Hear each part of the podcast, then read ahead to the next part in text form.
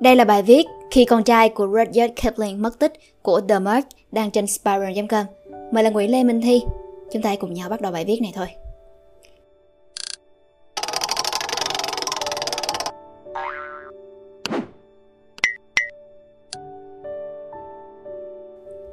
John Kipling mất tích khi chiến đấu tại trận Luz, phía bắc nước Pháp vào ngày 27 tháng 9 năm 1915. Chàng trung úy trẻ đó có lẽ là người lính được tìm kiếm kỹ càng nhất trong Thế chiến thứ nhất. Bởi bậc phụ huynh của anh chàng lúc đó là người đầu tiên đạt giải Nobel của Anh quốc và là nhà thơ quan trọng nhất của đế quốc mặt trời không bao giờ lặn. Roger Kipling trong cơn hoảng loạn điều động tất cả các kiểu nhân lực khi nhận được hung tin.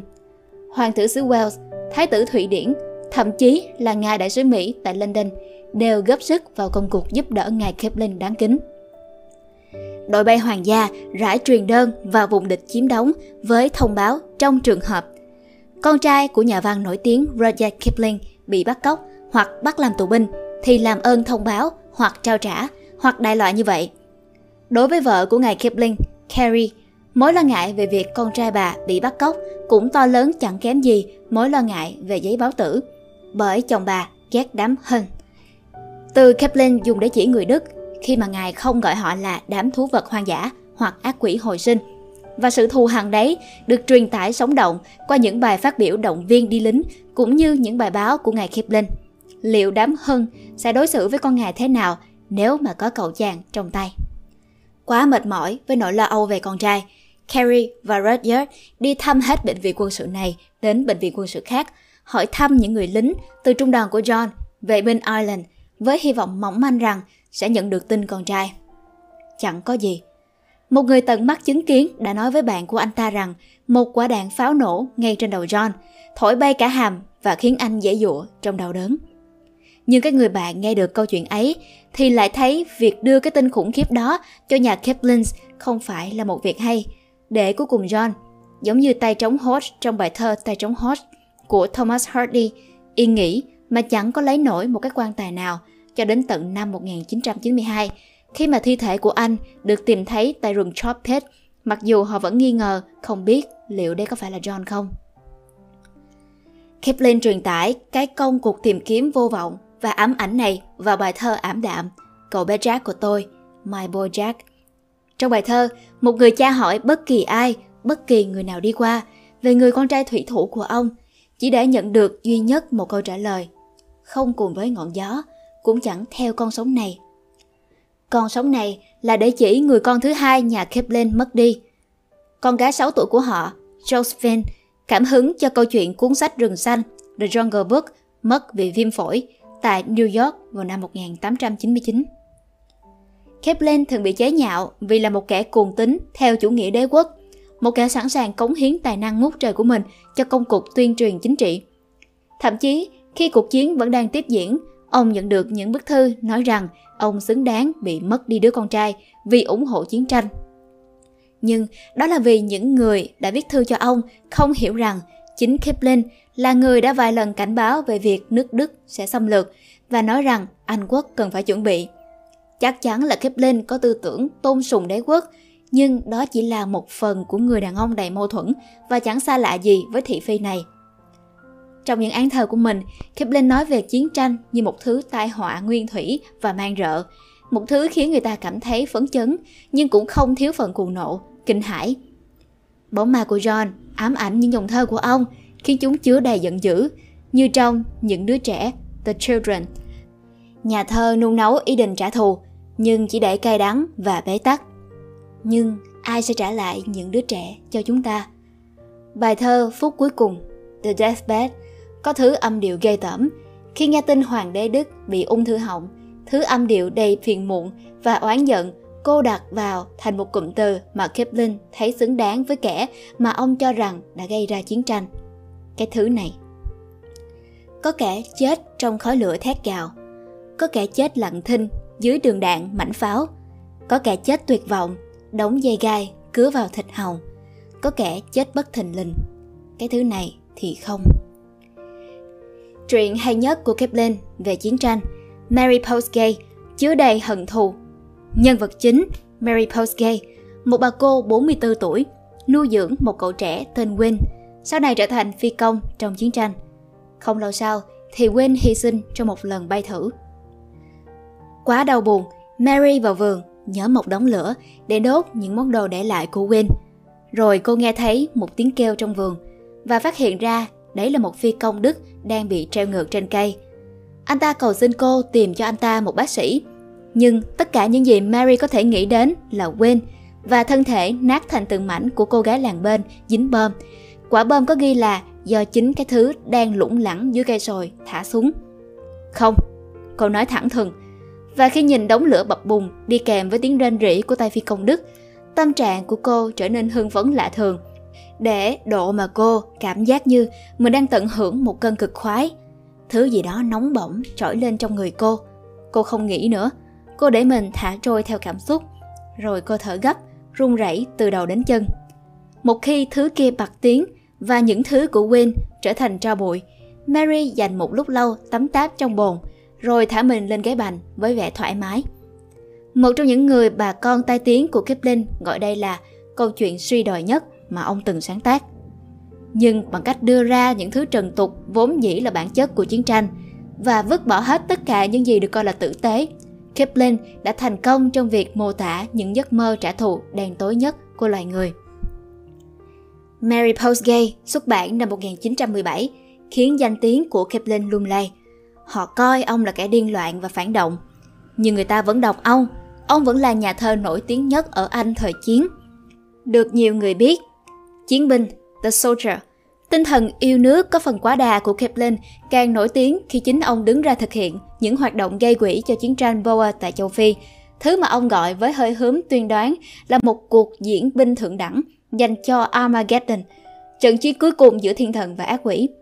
Một bài thơ của ông, Kẻ ăn xin mất trí, The Absent-Minded Beggar, sau được Arthur Sullivan phổ nhạc, đã kêu gọi được khoảng 250.000 bản cho gia đình của các chiến sĩ.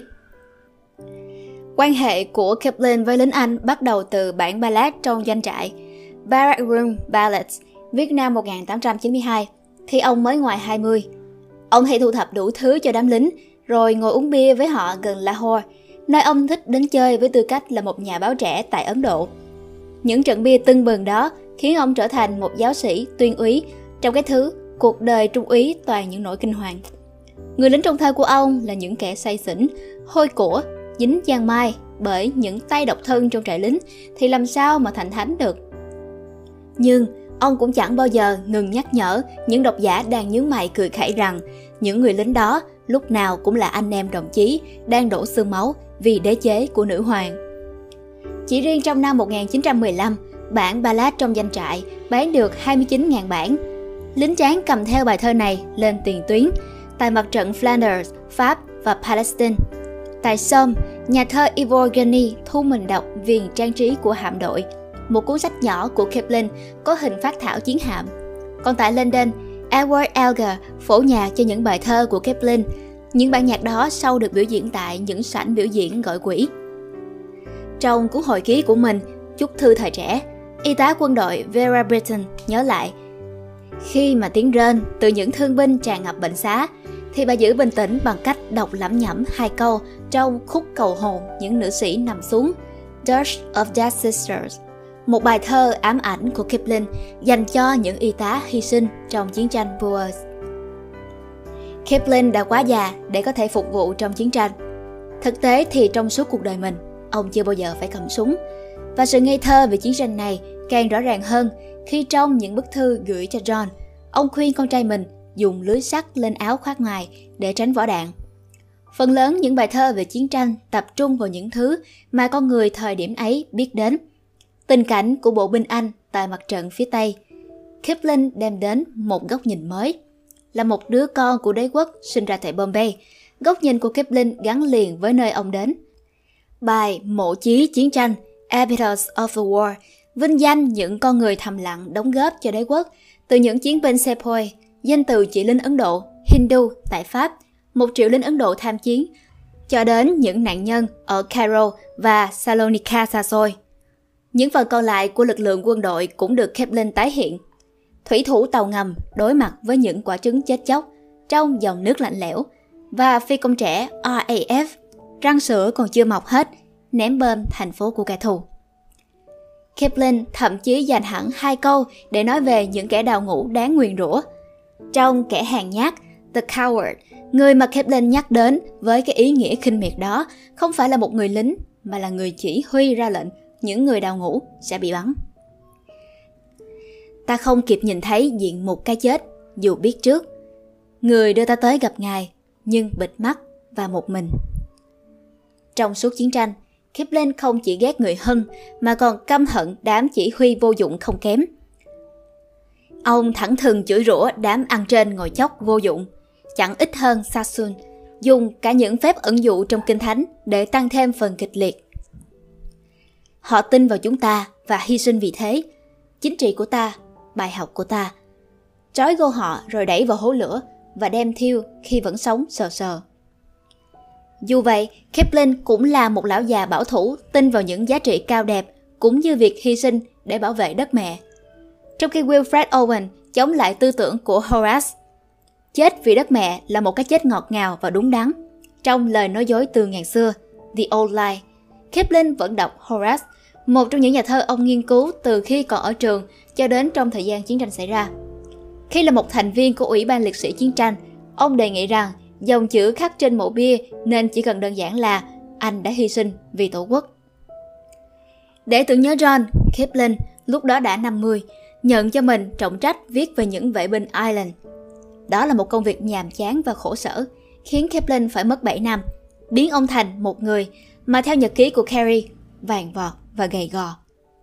Qua những năm tháng chiến tranh, ông lẳng lặng kiên định với nhiệm vụ của mình, những công việc hội chữ thập đỏ gặp gỡ, thương bệnh binh, thăm tiền tuyến, viết thơ và những câu chuyện động viên. Thứ chủ nghĩa khắc kỷ đó, cuối cùng chính là thông điệp chính của Nếu, If, một thứ tuyên ngôn về đàn ông dành riêng cho John và bài thơ này liên tiếp được bầu chọn là bài thơ hay nhất của Anh Quốc. Và nếu như nếu được viết dành riêng cho John, thì đối nghịch với bài thơ đó là một bài khác, cay đắng và cũng bắt đầu với nếu.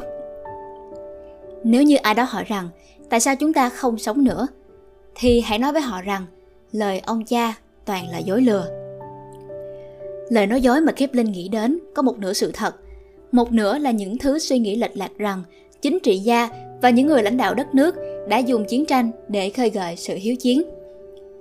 Chính Kepler cũng là người đã lén lút tung những tin đồn về tội ác của người Đức tại Bỉ. Nhưng hai câu thơ trên lại nói về chính thứ tội lỗi khủng khiếp mà Kipling phải gánh chịu – Ông là người đã lo lót để John nhập ngũ sau khi John bị từ chối hai lần vì mắc kém. Và nhờ vậy, Kipling đã đẩy con trai mình đi vòng cửa sau vào cái máy nghiền thịt là mặt trận phía Tây. Và hai án thơ đó, một tung hê chủ nghĩa anh hùng và nam tính, một lật mặt những kẻ lợi dụng chính thứ chủ nghĩa đó để đẩy người khác vào chỗ chết, chính là thứ bi kịch đầy nghịch lý giữa Roger Kipling và chiến tranh. Và đó là toàn bộ bài viết khi con trai của Roger Kipling mất tích. Nguyên tác của bài viết này là When Roger Kipling's Son Went Missing của Nina Martinez đăng trên newyorker.com. Hy vọng là các bạn thích bài viết lần này. Đừng quên like, share và subscribe ủng hộ chúng mình. Và nếu như các bạn thích những nội dung như trên, hãy đăng nhập vào spyroom.com để tìm đọc thêm nhé. Xin chào và hẹn gặp lại. Mình là Nguyễn Lê Minh Thi.